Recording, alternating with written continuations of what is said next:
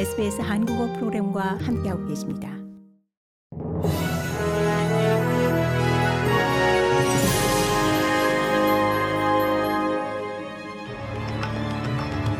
(2023년 1월 16일) 월요일 오전에 SBS 한국어 간추린 주요 뉴스입니다.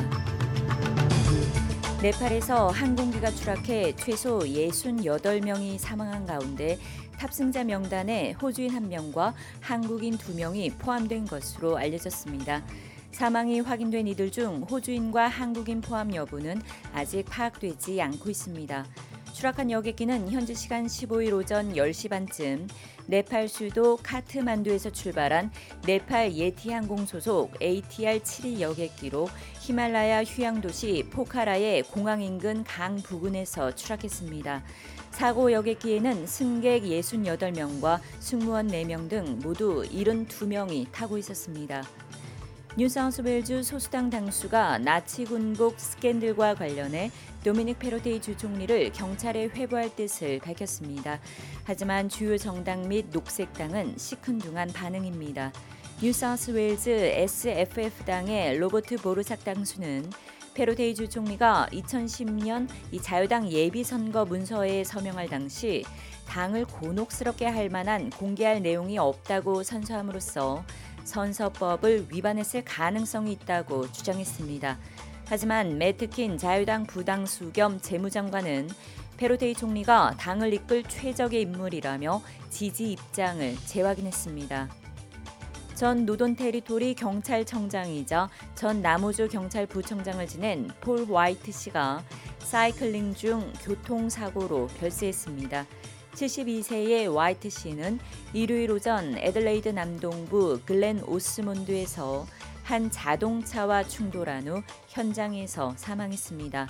자동차 운전자인 61세 남성은 사고가 발생한 경위에 대한 경찰 조사를 돕고 있습니다.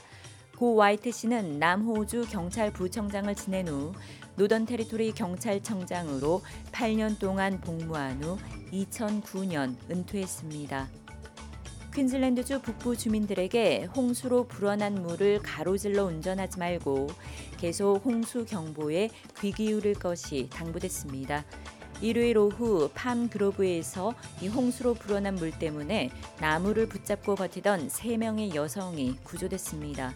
이에 앞서 오전에는 에메랄드 북부 고속도로에서 홍수로 고립된 9명이 헬기로 구조됐습니다. 몬순 우기로 인해 북부 연안에 폭우가 쏟아지며 홍수 피해가 속출하는 가운데 이 호주 기상청은 퀸즐랜드주 북부와 중부의 돌발 홍수와 집중호우 상황이 오늘 절정에 달할 수 있다고 경고했습니다. 한국 아랍에미리트 정상회담에서 모하메드 아랍에미리트 대통령이 한국에 300억 달러, 한화 약 37조 원 규모의 투자를 결정했습니다. 원전과 방위 산업, 에너지 분야 등의 협력 강화를 위한 다양한 양의 각서도 체결됐습니다. 윤석열 대통령은 아랍에미리트 국빈 방문 사흘째인 오늘도 경제 외교 일정을 이어갑니다. 윤 대통령은 양국 주요 기업인들이 모이는 한국 아랍에미리트 비즈니스 포럼에 참석해 기업인들을 격려하고 양국 간 경제 협력 비전을 제시합니다. 이상이 1월 16일 월요일 오전에 SBS 간추린 주요 뉴스입니다.